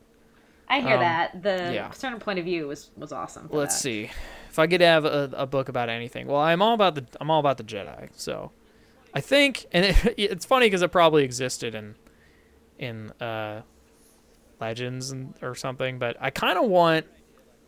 I've always had an idea like, oh, if I could write, if I was given the keys to write my own arc of Star Wars comics, I would want something about uh, a, like a brother. I would write something about like a brother and sister who are both in the Jedi Order, who have conflicting opinions on how the Jedi few things like love and stuff. And I've always had this like scene in my head where it's like, I, I don't- like uh, there's like a standoff and it's uh like I would have the sister fall in love with some some guy and that's like forbidden, but like I don't know, it's like a whole thing, but it, it's like Is it? it's hard to explain, but I, I would kind of want like a whole I would want a sibling Ew. thing with with a lot of philosophical stuff going on and then maybe a war in the background because it's des- in the title, I mean, so You're pretty much describing Star Wars, by the way. I think I know. just described a of the sibling Mind's Eye. thing with like a You know, war. two siblings, this Not- romantic no. thing. not split no no no no no. Not a splinter of the mind's eye situation by any means. I, I just like I want something in uh, Old Republic kind of I era. think that, I think we need know, that. We I- have I enough feel like- of the modern and the and the newer. I want old. Why do you think they're staying away from it so much? Why do you think they've kind of riped the pre? Do you think they want to leave it open for potential films? Sorry. Wow. I don't know. I, I feel like they're gonna get to it eventually because ev- every time they announce a new thing, someone's like, "New Republic." In that voice, that's always a comment. New Republic. yeah, yeah. Republic, and they're like, "No," and they're like, "Ah." They like Your go back into the crack me up. into the darkness. But every time it's like a new, they're like, "Oh, a new Star Wars thing that we've quote never seen before." Like, New Repu- Old Republic, are we gonna get Yep, it? Like, okay. finally. Like, people are just hungry for that era because I think, uh, and I think what I like about it too is, uh, I like the, the appeal that there's so many Jedi and so many Sith. Like it feels more like there's a lot more meat on the bone, whereas opposed to uh, the original Yeah. trilogy, there was it did feel almost like uh, uh, the universe was this kind of like dying monster Yeah. that everyone was fighting over, which is a weird way to put it, but I like uh, that. yeah, it, it like I like the idea that there's a bunch of Jedi and a bunch of Sith, and it leaves that it open sounds for like lots of stories and lots of weird kind of stuff, you know. So I and and it, yeah, and it it's it you probably would have maybe a little more freedom in that era just to Yeah, do the- whatever you wanted, you know. Oh, Yeah. let's tell a story about a friggin' a Sith and a Jedi who defect to the other sides and like let's tell their stories in parallel or something or like Or how about like a yeah. Jedi who's like king of a planet, but he's also a Force user, and there's like, yeah he goes to he's the Ewok god and they're like you can't do this and he's like I oh just did." Oh my did gosh! And- The original story of whoever the Ewok god is. The real guy that's not C3PO that they're all worshiping. Do we know who Wait, that what? is? You know, they think C3PO is their god, but he's clearly not their god, unless he is, and we could talk about that. But, But th- what there was, was there an implication that there was an original guy? well, yeah, I mean, it's not like they were just like, hey, look at that guy. You know what? He looks like he's probably a god. No, he's clearly supposed to be he was somebody. gold. They, you think they just saw something shiny and decided to worship it spontaneously? Yeah. It's like that whole. I th- I thought that Lucas was touching on the whole like cargo cult thing, where like, you know, uh, like soldiers in World War II like flew down in their planes and interacted with all these tribes of people who I, thought I they just were thought gods. it was just something And, that like- happened. Yeah. I mean, you guys got real deep into this. Yeah. okay, fine. I think they have an actual. you should god look up cargo cults were- though. It's really interesting. There's clearly a collective unconscious reaction happening there. Anyway, sorry. Sure. That's a different topic. I I do like the idea that there was a guy. Yeah. like, who showed up like Jonathan Ewok, and then Well, he maybe- was Jonathan their, Ewok. Maybe it was a previous god. Jedi. That is a, that has oh Yeah. God, Jonathan Ewok. The Force moves in Jonathan mysterious ways. For Jonathan Return Ewok. to Endor, Yeah. Part Three, Jonathan's Tale. Oh boy. Oh boy. It'll be. uh, So, Oh, have you guys seen the new King Kong movie? John No. C. Riley, Yes. Jonathan Ewok. Yes. Yes. Sold. That movie was decent. I'm telling you, The it was all about the were really monster. I could have cared. I couldn't have cared less about the humans. I just wanted to know what was going to happen to King Kong. Oh, there was no human story. It was just like oh, really oh, that's cool that's animated all I monsters. cared about. Just like same thing with Godzilla. I hated the humans. I had wish they all got eaten because they made really, really Godzilla's great, stupid decisions. But the monster story. Well, they're part of a series know, the now. They're part of a. uh, Ah, yeah, I love it. Give me more crazy big monsters fighting. I'm all about it. just get. I don't know Sorry. about all that. I'm very anti-remake, but we can go into that a whole. So when do you think time. they're gonna reboot a the original though. movies? Like the Kong thing kind of is. It's like the same plot, but it's yeah, just but there was hun- there was like so many of these back in the day, 90s. Yeah, uh, from the Ja- 60s all the way up to now, they make they're- them. There, there's some crazy movies out there. Baby Godzilla. Turn them out. Yeah. Baby Godzilla. Godzilla. We've we've we've jumped off the Yeah. the, the, the barge here. Um, a rank, before a ranker we love story. Hey, That's that's what I want. Uh, uh, before we move on to the news, is there anything anyone else wants to say about Star Wars books? I want to start reading them. When we first started doing this podcast, I bought seven, and they're all sitting on my kitchen counter. You should get you you finish you finish Lost Stars because you're getting close to like the part where the chapters get shorter and shorter. So then Yeah. you're just gonna be like breezing through them, and then it gets crazy. I think I'm gonna give up on reading the news. yeah, the news is not Star so much fun. This one you have space battles. Yeah, Yeah, space. I like space space. battles, and then you got to get on that uh, Dark Disciple because it's great. Yeah. Yes, I'm seeing that. It's got more of what you like in it. I It's cried got all the romance in it. Ooh. A little. Aw. I don't want to Just say much more. All right. Well, it's time for the news. I have good news for you, my lord.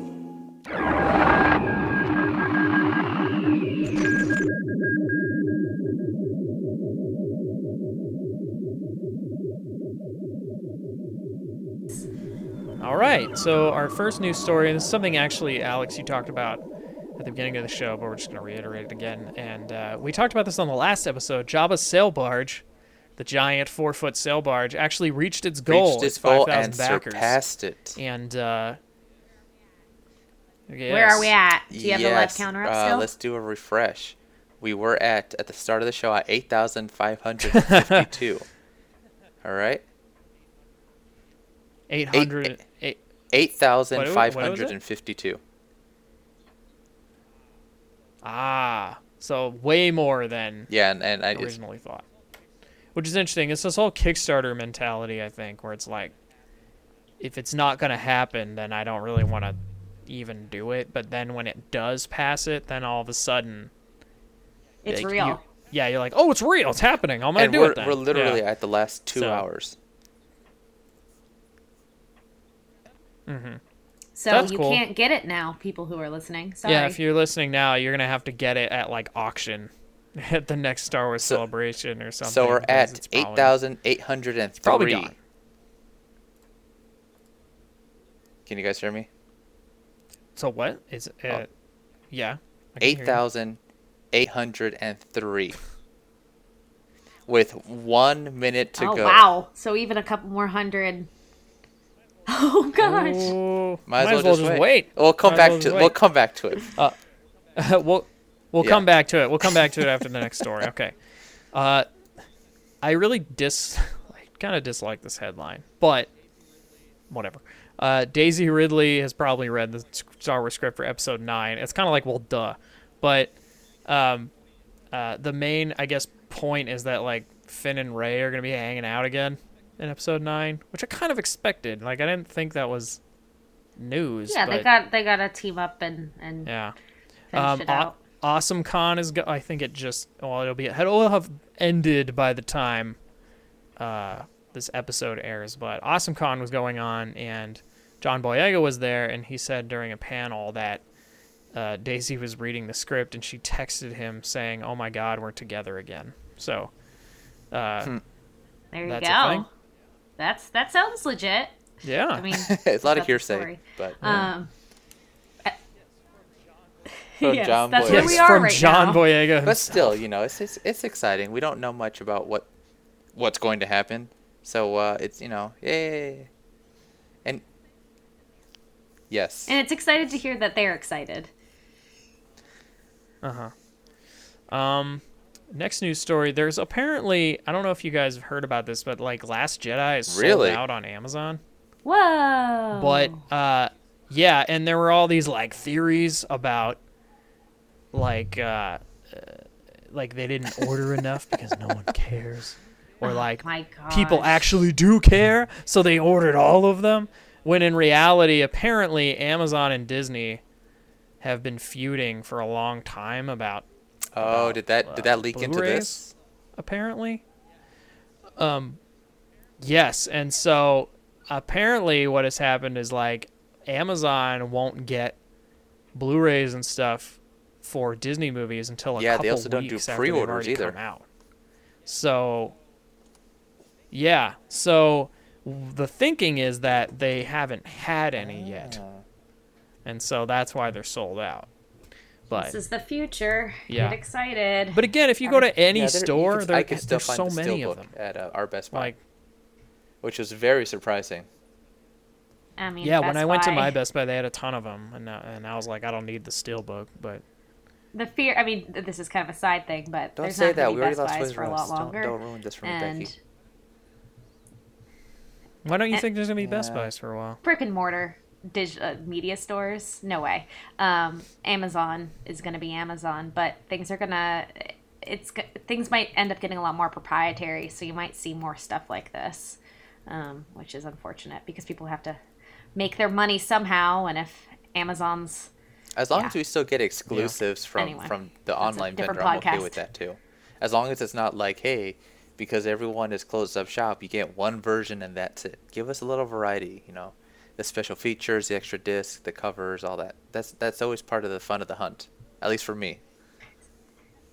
Or just Well, make all see, of but that. that. Well, I think that's going to go away. I think you're going to just it's going to go direct to you. It's going to be direct from Uh, Disney. like it'll that. be on the I don't- streaming I like to have a physical copy Yeah, you order. Str- because all it takes. Well, I like to have a physical copy too, if the well, if that and the, also uh, you know EMP your your happens, internet you goes down and so does all your media. Like we're we're basing everything off of Yeah, a exactly. wireless service that all you have to do is unplug one thing and it's all gone. I'd I'd rather have a physical copy to be like, hey, you know what? it's true. I mean, But that I understand that, and that is Yeah. why I buy all the Star Wars movies, and that's why I buy whatever my favorite movie was that year. I don't buy a lot of movies, so like whatever my favorite movie was for Mhm. the year, I buy that. For the, in the case of the EMP apocalypse, so that when you're going out, you can watch all your favorite films. Is that the thinking? Yeah, I mean, technically, we probably wouldn't even be able to watch our films, but if Now- like now for some reason the There's no power, down- so you're gonna be. yeah, it's like if I had a, if I had a uh, you know there was some earthquake that knocked out the internet So for three this days. At least I'd have EMP stuff thing to that you're watch, worried about, you are you, are you you thinking like, like solar flares? I didn't say I was worried about like it. a- I actually was talking. Or are I was thinking more talking like about Solar a, flares, Oh, I was that's thinking like a legit, but giant also kaiju that has an terrorism. EMP field generator on his back that's attacking the Pacific Rim core. Sorry, I just There watched you Pacific. go. It's called the uh, it's called the the the net knockouter. That's what they call it. Oh, didn't. God, Anyway, that was Next. that was good. uh, all right. Uh, t- so Alex, you can break down all this Denny stuff. There's a bunch of Denny's and like solo. Yeah, so Denny's had on. a uh, press event this, I think it was actually this past Monday, over at the El Capitan Theater in Hollywood. Uh, basically, they're doing a large Mm-hmm. promotional event with the Solo movie. So you can go to your local Denny's now and try one of their. Uh, mm, I think there's about four offerings of uh, specialty Star Wars themed foods. You have like a, a blaster burger, special milkshake, special pancakes, and all that. Uh, but aside from that, if you're a collector like me, they have a 12 card set of exclusive trading cards uh, that you buy, which is kind of sucks. It's uh, two cards to a pack. I believe they're three dollars a pack. But look, well, what they're doing with this is they're actually raising money for uh, the No Kid Hungry. Uh, what do you call it? Um, organization. So it's it's a fundraising thing that they're doing. Uh, they also have special collector cups. Um, I mean, it's it's this whole little thing, special menus. Uh, so if you want to go and experience some Star Wars for breakfast, go to Denny's. Is this like the first big product integration branding This we've one seen is so yeah, far uh, for Solo? it's interesting. I was actually looking up this story, and uh, as of March sixth, there was a story put out, and it actually listed all the different companies that Disney was uh, doing marketing pushes for Solo. And my favorite one is the Solo Cup Company. So we will be seeing Solo Solo items. Yes, out there, Solo but Solo. you're gonna have. We are. We will. That's Nuh-uh. awesome. Really? Okay, I am Oh having my a Han Solo themed beer Well, wasn't pong the party. production name it's for gonna this be called amazing. like Red Cup? Yeah. And if and if and if someone loses, Yes. they have to give up their car. But the production the production name for Han for the I Solo like movie it. was Red Cup, wasn't it? So I mean, right there you got Yeah. you know your That's little Solo. brilliant. It was. So yeah, if you want I Star Wars this. breakfast, go to Denny's. But in the next few weeks, you're gonna see, be seeing a lot more Solo connections. Uh, I guess there's even a car coming out, but it's only gonna be released in I think the UK. So if you really want, you know how they did the uh, Nissan. Rogue and during Rogue One, they're gonna do something similar to that um, over overseas. Sweet. They're also releasing a bunch of trading card. Those are the ones, yeah, the the, the twelve At sets. Denny's. Yeah. He- Come on, he Josh. He already said that. Oh, you did. I'm Yeah, sorry. no, I that, must I think that's going to be the main then. thing I'm going to try to get. And they're uh, they're blind packs, but I mean, it, it's all fundraising. You're you're fighting childhood hunger. It's it's for a good cause. So, you know, I'll fight my hunger. I'm gonna fight some kids Fighting children. if. I have to. But yeah, go to Denny's, get some uh, Star Wars pancakes. Oh, real quick though, just real That's quick. What's next? These trading cards have released Yeah. new names Yeah. for new aliens and new characters. And there's one. There is one. Oh, I saw some of the names. They're pretty getting funny. a lot of. Yes, Are you talking about the Becky. lobster? Do you want to know what his name is? okay, I'm going to send you a link to the picture real quick, just so you can take a look at it, um, and then I'll read it out loud to everybody. It's it's. Okay. It's pretty Take a look funny. I, right This is very I Don't say dramatic. look, you know what it is, Josh, right? Yeah. So this this is real. yeah. Is this real? So this character Yeah, it's who has a lobster face and lobster claws, his name is Therm Scissor Punch. Oh, uh, spoiler alert. His name is Therm Scissor Punch. Therm scissor I punch. hope I hope He's we get a amazing. six inch figure of He's this great. guy because I'm gonna buy He's it a right nice away. boy. Right? My Dude, you, gosh. need, you could put him in right your next to fish my tank. Constable Zuvio. He'll you know he'll have a friend. Yeah. Okay. yeah. Yeah. You gotta need get to you gotta get have- started on Rancho Zuvio. So We need to have a Star Wars That's like shirt, classic isn't fighting game so I can play as Therm Scissor Punch because that's amazing. we'll mod him into uh, Masters of Teräs Käsi just for you. All right. Oh my God! Yeah, we okay. We need to we make do. the As soon as Toys R Us puts everything to you know more than ten percent off, I'm gonna start hoarding Zuvios. All right.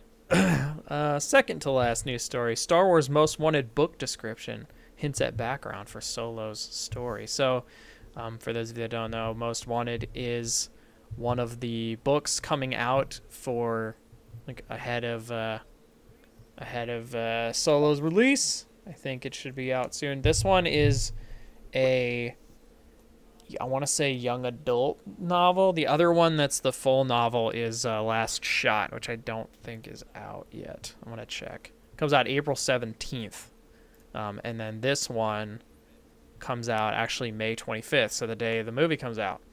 Um, and the description is is such It says set before the events of Solo, a Star Wars story. Han and Qi'ra don't have a lot in common other than not having a lot.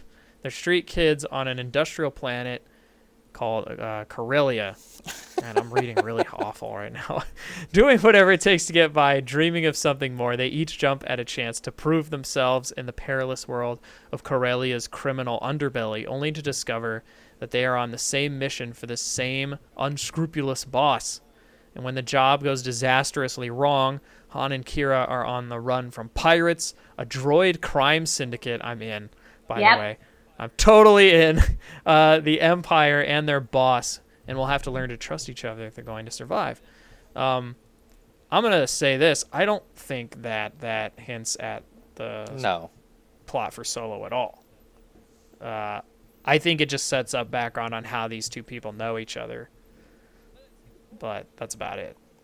But it seems cool, actually. I like uh, you had me at Droid Crime Syndicate. I was gonna say if that was the movie, I'm in. Like whatever. Yeah. All of it sounds good. yeah, Droid But- Syndicate sounds. Really I know. Cool. I'm imagining so all these picturing it as droids something like, really eating cool, and it's a bunch spaghetti. of like and- calculator droids just messing with numbers.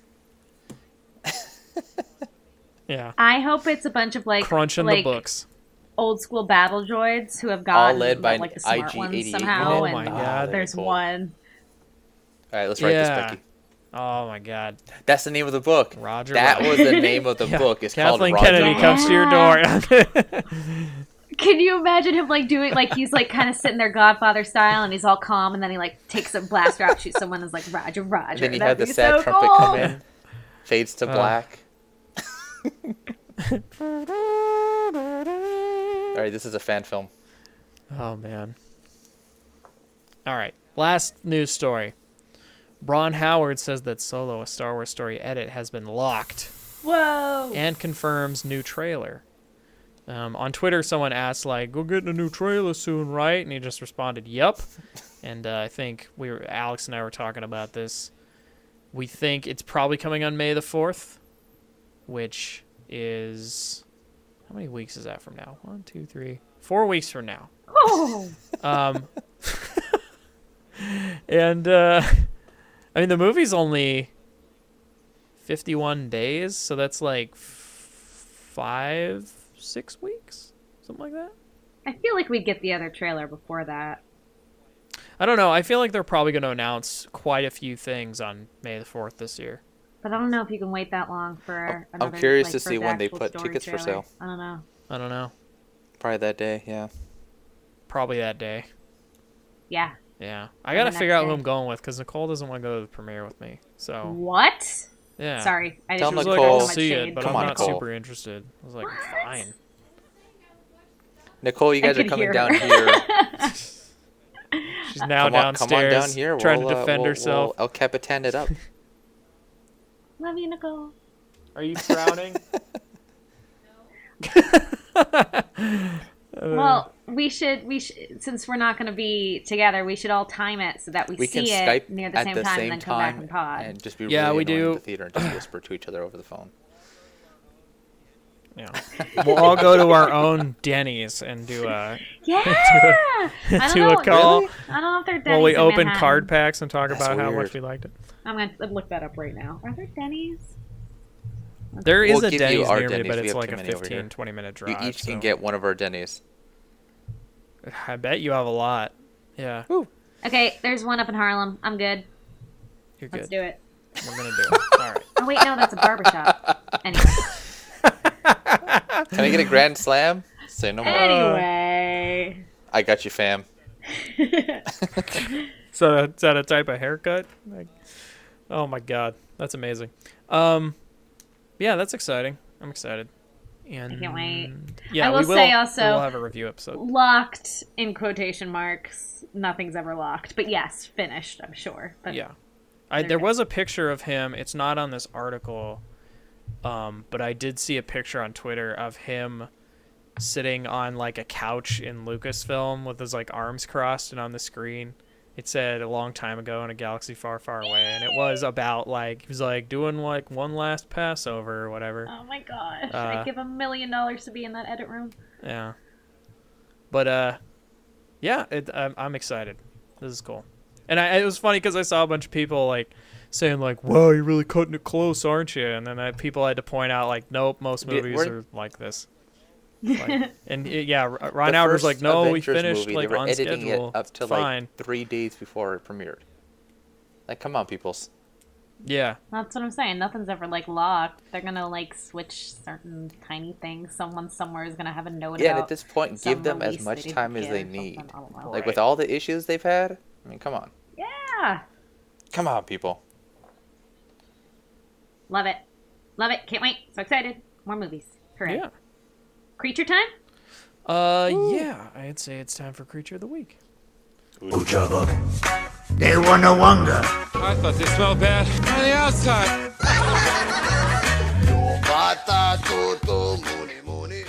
Uh, our creature. Can't even say it. Our creature of the week uh, was actually suggested by Alex, and it's from the Star Wars Ewoks cartoon. Uh, and, it, and it appeared in a episode called "The Season Scepter." It is the unidentified butter-like, butterfly-like creature. It is a Legends character. We have Yes. to be clear about that. Yes, it's a legends. It's a legends uh, non-sentient creature. Uh, its description is a butterfly-like creature existed on the forest moon of Endor with a red body and a large black sp- uh, spotted yellow wings. The creature appeared harmless to the moon's native frog-like creatures, which sometimes waited on Victorias and attempted to catch the flying creatures with their tongues. However, the butterfly-like creature was actually carnivorous Whoa. and powerful enough to lift uh lift a the frog like creature? Okay. Come on st- star uh, wikipedia. Come on. You know, Yeah, I someone wanna did get- this drunk whoever while they were did watching this- old they must have. episodes like, of the Ewok like they series. added they added the second part. However oh man Yep. That's So fine. it's All just it a was, random yeah. butterfly from the animated series. yep it's has a butterfly anybody, that was in the ewoks cartoon Has anybody ever watched Star Wars I watched a few episodes. television It's, um, series? It's special. It's fun. It's fun. It was it was actually on ABC, guys. Oh, it was two seasons on television, uh, thirty-five episodes. Um, wow. So that reminds me i still have those animation cells that i need to send you a picture of um oh yeah, Becky, because I Yes, need you to send do. you uh, two of them, and then I also need to measure them because I want to frame uh, the ones that I'm keeping. And I yeah, I think that's about it for now, except for right now. Uh, stay tuned right now for my interview with Corey from UT, Right which is now. like right And then this you second. cut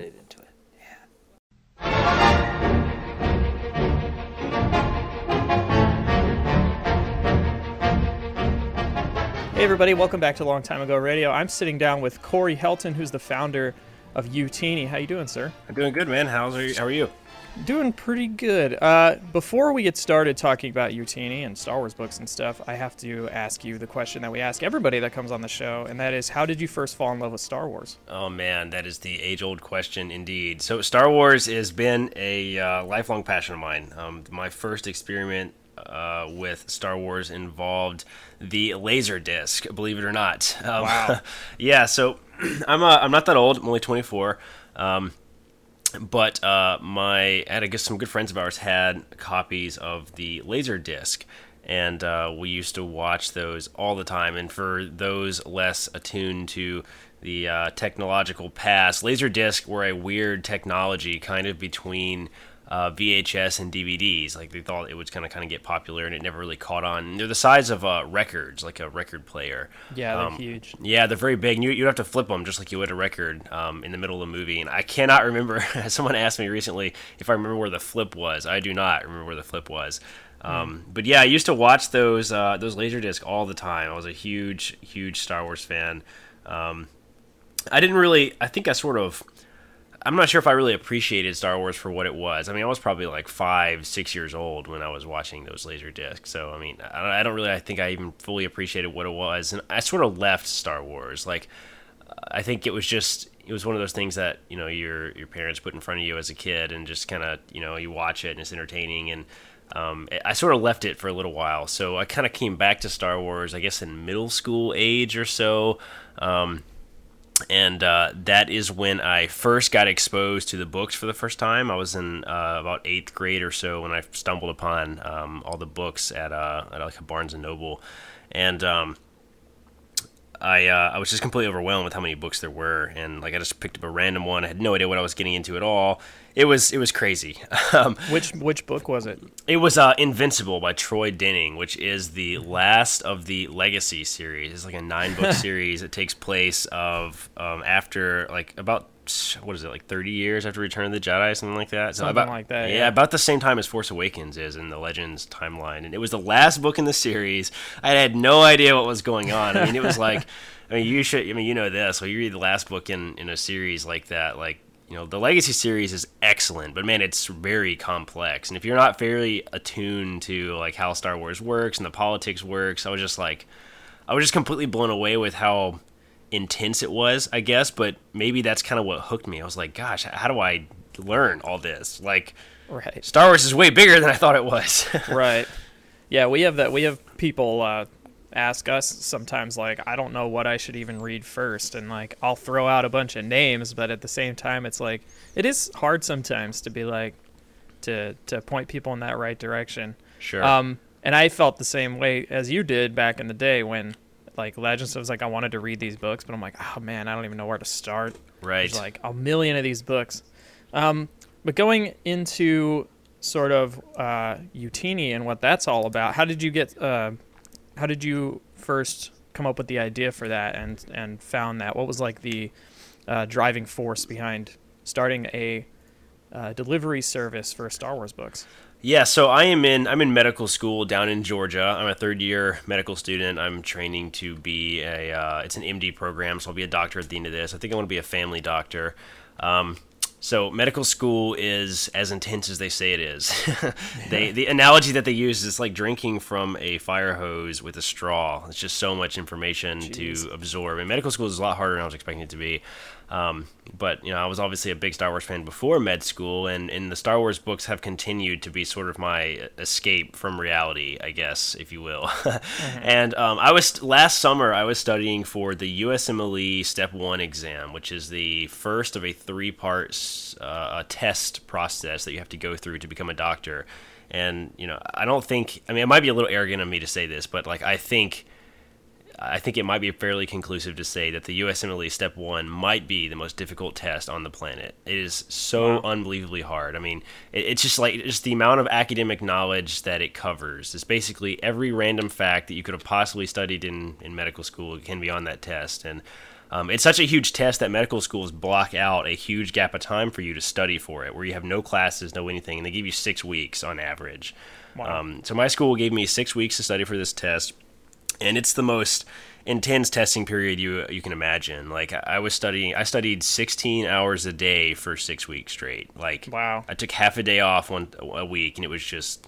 I had a couple nervous breakdowns. It's it's very very intense testing and like So not know, a lot of time for Star Wars books. not a lot of time for Star Wars books, and it's really around that time when I was studying my butt off for that test that I just sort of realized, like, like there were several big announcements of books that were coming out. They announced the Thrawn book was going to come out, and I just missed all this stuff I was just so absorbed. And you know, given I was a little overly absorbed in, in, in study stuff, but still, I just it, it sort of came to my realization that like, man, it is very hard to stay on top of book releases as a working adult. Like, regardless if you're studying 16 hours a day, if you're a busy family person with you know kids and work life and responsibilities, it's hard if you're not like very intentional about you know finding when books come out, documenting it, pre-ordering on Amazon, like it's just kind of tricky to stay on top of it. And I realized there was just probably a very large market for people that wanted to keep up with the expanded universe, but did not really have the time or energy to follow every single comic that comes out or follow every graphic novel release because that stuff is just not very well announced. There's a couple places online you can find that like dates and stuff, but you have to really go out of your way to to do it. And you know, I just kind of had I was thinking that there's got to be a better way to do this, and I was like, why don't we just create a a service that works kind of like Amazon would work if you could just give them your credit card and say, "Give me all the Star Wars books. I just want them all." And you just choose a category of book that you want to receive, and that's kind of what we've done at at Youtini. We've created um, several different types of book subscriptions. If you want the canon books or legends books or the comics or the graphic novels, you can order those as a subscription from us, and we'll just send you everything as it comes out. Um, it's like a monthly subscription fee, and like um, we're creating sort of a Star Wars experience. So there's more than just the book uh, in in in the packaging. You get like you get this magazine that we've designed with all this commentary, and information about the expanded universe in it. We have a couple different subscriptions for people that are getting into the books for the first time. Um, like the newcomer bag has got like our personal curated. We think these are the first books you should read in the order you should read them. There's Lost Stars in there. Yes, that Lost Stars Yes. is actually number one, man. we have Is a, that- we have a joke on this show that every episode somebody's got to bring up Lost Stars. Lost Stars. I I'm not sure. It sounds like it wouldn't be controversial to say this with you guys, but like Lost Stars, I would argue might be the best Star Wars novel that's ever been written. Like, uh, it's pretty. It's pretty up there. It's It definitely is. my favorite. It is. Yeah. It is mine too. My wife just got into the Star Wars books too. Finally, she's been a Star Wars fan forever, and um, we started this business together. And she finally started uh, reading them, and she listened to Lost Stars, uh, an, an Audible subscription, an Yeah. audiobook, and came home and just like, oh my god, I need more. This was such an unbelievable book. Yeah. It's it's such a and it's such a great uh, jumping off point for new fans. It It, it takes place in the original trilogy, and it's like, oh, if I've just seen those movies, I can get a grasp of what's even right. happening. You know. Plus, it has all the beautiful elements that the really great expanded universe has. It's got original characters. It's got um, like a little bit of romance. It's got all these subtle little tie-ins to the film and like little behind-the-scenes stuff that you just go, "Oh man, that's how that happened." Like that's what the expanded universe is really all about. So right.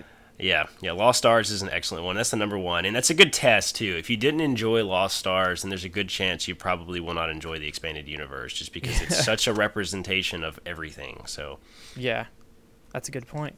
I saw on your website that you have a collection manager. Can you tell me a little bit about that? Yeah, yeah. So the Youtini bookshelf. So this has got a good story behind it. So I'm going to tell that. So go for it. Um, I was a, you know, I've always been a huge, uh, a huge book nerd, and you know, like a lot of collectors, I like to look at my collection and see what I have and see what I don't have. And there's a couple of good places to find that type of information out there, but there's not really a great place to just see it all in one place. And in my opinion, collecting is a very visual process. You like to see things, like you like to see lists and count off things that you don't have. And so I built this really intricate Excel document that had all the Star Wars books in it, like all the novels and, and kids' books and stuff in it. And uh, I used this for a couple years to track my own book collection and which books I had read. So this kind of helped me stay up to date a little bit, but you know, it only works, you know, retrograde. You, only, you, only, you can only look in the past like that. So Right. um, it would, it would, you could put like check marks in it and it would count up how many books you had. Because somebody asked me one time, like, how many, actually get that question a lot, like, how many books have you read? And I couldn't give them a solid answer. And, you know, I finally had a solid answer after I built that document, like 112 as of yesterday, you know? So, like, um, I don't know what my number is now because I haven't counted in a little bit. Um, I need to double check and look at my, um, my bookshelf, but so I built this Excel document. I actually put it on Reddit. It's out there somewhere. You could probably find it. Um, it's like Mhm. a book tracking Excel document. And I was like, man, this has really got to be somewhere. And it's kind of boring and ugly to look at. And if you don't know how to use Excel, then like y- it might be kind of hard for you. Um, so I was like, this has got to be somewhere. So um, Youtini gave me an excuse to finally build this thing.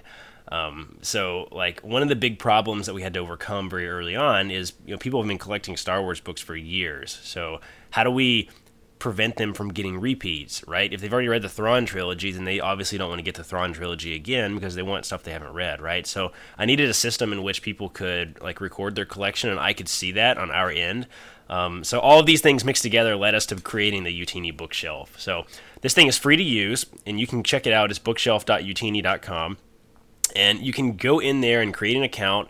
Uh, and it's got like all the novels, all the graphic novels. Like we're constantly adding to this thing. We're about to add all the comics and all the audiobooks and all kinds of crazy stuff. It's got a ton of stuff in there.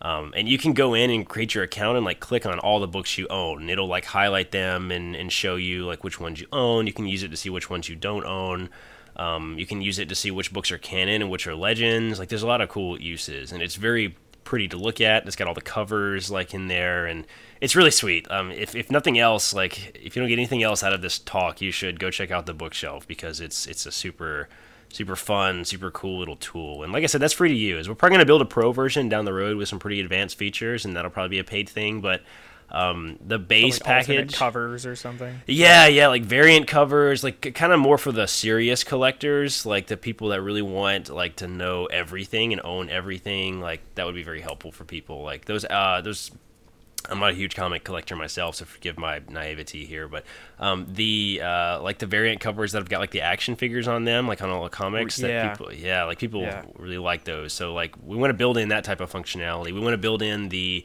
ability to look at if you collect hardcover versus soft cover and all the really intricate collector stuff. That'll probably be in a pro version Right. somewhere. And then he, and and would would you have some way to like share your collection? or yeah, yeah. So that that type of stuff is all stuff that we'd like to build in into it eventually. So like you know we really, we really want a wish list functionality. We really want like a um, a like like a price search functionality. Like you get Mm-hmm. alerted when you know a book you're looking for goes up on eBay, like stuff like that. So. Um, Yeah. all that type of stuff is really cool stuff we want to build into the into the pro version, and we had a lot of crazy ideas. I would love to see like a like a learning algorithm based sort of um, you know, it looks at the collection that you already have and stuff that you like, and uh, maybe you could rate the books that you would really liked or something like that. And our, our learning algorithm would sort of spit out books that you should read next and um, stuff like that. So um, there's a lot of potential for that bookshelf, and it's constantly working a work in progress. So That would be pretty cool. Uh, as someone who tries to recommend books to people, I'm always just like, well, what do you like? Right. You know, like about like, what's your favorite thing in Star Wars? Because Right, if you right. ask someone that, everyone's got a completely different answer. Right. Because it's so right. vast. Yeah, and there's there's a lot of really generic stuff. That, I mean, I get that question all the time too. Is like, what should you read first? There's a lot of generic answers to that. I mean, you can throw out like the best books, the most popular books, um, but like, I would love to see more of a personalized approach to it. Like, do you really like smuggler stuff? Do you really like non Jedi characters? Do you really like the Force, the mystical side of things? Do you like the dark side? Like, do you like the Empire? Like, there's so many options of really great content to get people hooked and um, you know those first couple books you read are, are are pretty important like i don't recommend just going to barnes noble picking a random one off the shelf because there's a lot of really It'll great work for you though. It did. It did work for me. It did work for me. Um, but uh, i think i think i i think you and i probably both fall into that special category of star wars fans that you know it's pretty it'd be, it would be pretty hard to like displease us entirely. So Yeah, there's very few things I've read where I'm like, I don't know if I like that. But Right, right. But if you're a new time, reader I'm or a also, kid- I'm also a crazy person. So that's exactly i fall into that category as well so yeah, I'm like, whatever you want to write about, you can write about a guy farming for 300 pages, and I'll read it. Yeah, it'll be great.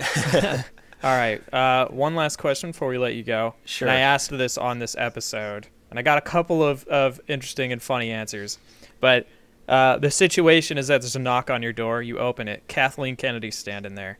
She's like, Corey, I need your help. All right. We gotta we gotta get a book out. We don't know what it's about. You can have any Star Wars book you want, like any story you ever wanted. It gets made into a book. What do you want? Boba Fett, unquestionably. Boba Fett.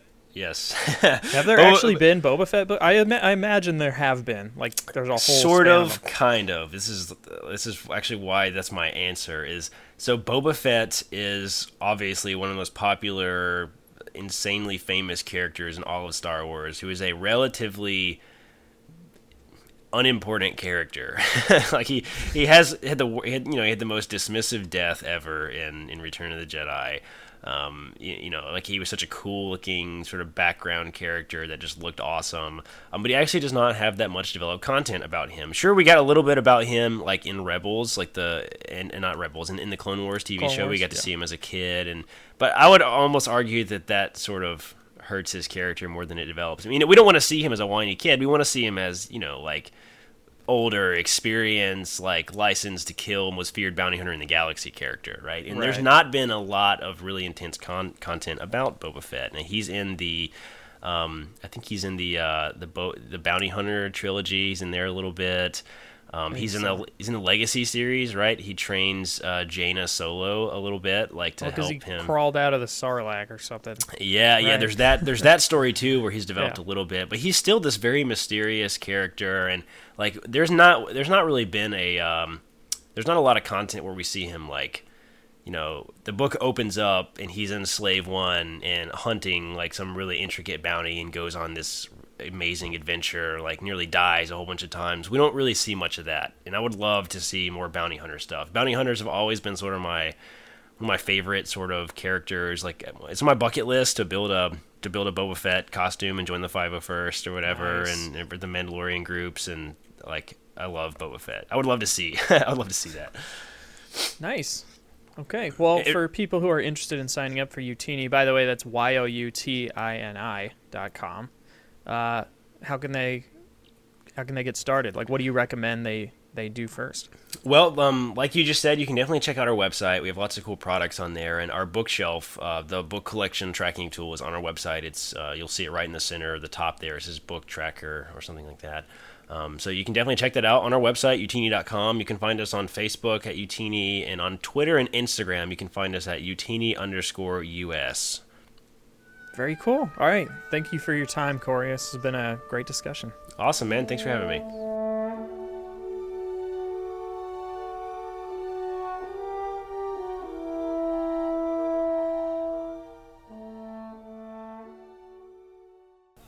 Yeah. Ah, that was really informative. Ah, that was a fun interview. yeah, yeah, that was pretty cool. Anyway, uh, you can find more uh, by googling Youtini with with a U- what's U like U U Y U Y O U We'll post a link Y O U. Teeny. Uh, we will post a link uh, in the description below and all that good stuff. Um, yeah, I think that's actually going to wrap up the episode. By the way, before we go, I wanted to thank uh, everyone. We actually not only broke our record for like how many people listen to the show in a week, uh, we tripled it. So Woohoo! that's that's amazing. Thank and you. I'm very excited about all that. And also, it would have it would have uh, it would have already passed, but I'm going to Silicon Valley Comic Con this weekend, and I'm going to be giving out long time ago radio cards. So if you got one, welcome. Hi, how you doing? Uh, and uh, yeah, that's about it. I got Anybody two things. want to say anything else One, before we get out of here? If any of you guys are going to the All right. Star Wars night at Disneyland May 3rd, I'll be walking around me and my wife. So if you see a Twi'lek and a uh, Reserve Imperial pilot, say hi. That'll be us. I'm hopefully going to be making some buttons to hand out just for the hell of it because these are always fun events. And also, I can let you guys know the final count on the sail barge. Completely closed. This is as many as they will ever make. They are never making these ever again. The final number is 8,822. That is a lot. Wow.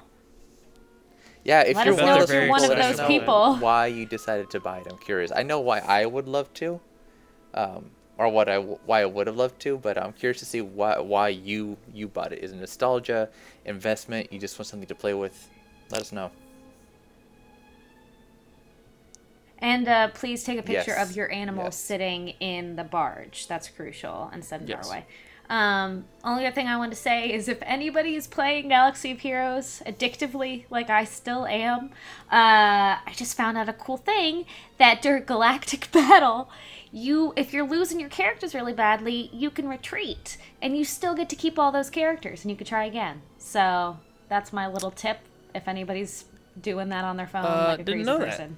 Person. There but you go. I have been playing that game a lot. It's it's all about Disney Emoji Blitz for me. Gosh, Josh, I can't stop. I know. It's so good. How many have have you gotten any of the uh the, this is devolving into something else. Have you have you gotten any of the um inside out emojis yet? Well, I had gotten joy Oh. before, and I'm like one chest away from opening one now. So Oh, yeah. cool. Yeah, I got sad uh, uh sadness. But, Oh, um, sadness is a good one. yeah. I'm trying to I'm trying to finish, but I don't know if I will. I'm like two thirds of the way there. There's only a day left. I'm like, ah. I know you really have to commit. I'll just sit here and play my card trader app, Anyway. collecting Eh, yeah. useless cards that mean absolutely nothing. Oh, I got a. Oh, I got another. But, I got my fifty but this one has a green loop. border. Oh, that's, a nice insert. cool. Oh, look at that. That means only four thousand. That means that it's rare. Forty thousand. Yeah, I I, actually do- did when I was on Card Trader. I had uh, the the book cover of a The new wa- Dawn as a card, and there were only twenty five hundred of them. And I used to get cool. The messages lowest all one the I time. have is People were like, "Who out you?" I think it's, I'm like, thirty "No." that exist. But then even that is like one, of, but it's it's Oof. a digital file. Wow. Like it's not a trading card. Like I, that's why I love trading cards Yeah. because you could get. I have like an Ahsoka that's like one out of ten. Like I know there's ten that exist like this, and that's a physical card. Wow. Um, but a digital card. Oh look, I deleted it, and then it's gone. You know. Oh, yeah. I almost traded it you away can one day. delete them. That's All y- all you got to do is just you just you know just break your phone and it's gone. But, uh, You Wah, get wait, you don't. don't but you know, you have know, dude, account, it's the though. same argument for like a, a movie Yeah, too. Like so I, I like like, having a physical wouldn't back it hard up, yeah. copy. And and real quick, I do eventually want to talk on air with you guys about some of the characters in this game because I don't know all of them.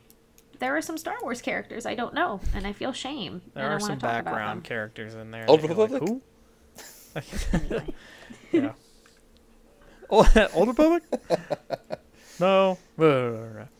Anyway, that's gonna do it for the show. If you'd like to follow us uh, on uh, the internets and all that, you can go to ustarwarspodcast.com where you'll find the complete RSS feed, all the good stuff. Please leave us a review on iTunes; it really helps out a lot. And uh, if you want to follow me personally on Twitter, you can find me at the Jawa Josh. Uh, where can they find you?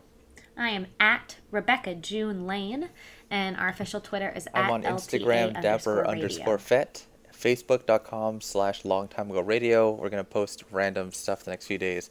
There's just so much Star Wars out there, and leading up to Solo, I think we're, I'm going to try to post a lot more stuff too. So be on the lookout for that. Yeah. And that's gonna do it. Uh, remember, if you want to email into the show, if you have questions, comments, concerns, all the good stuff, you can do so at longtimeagoradio at gmail.com. May the force be with you, and we'll see you guys later. Bye. Bye.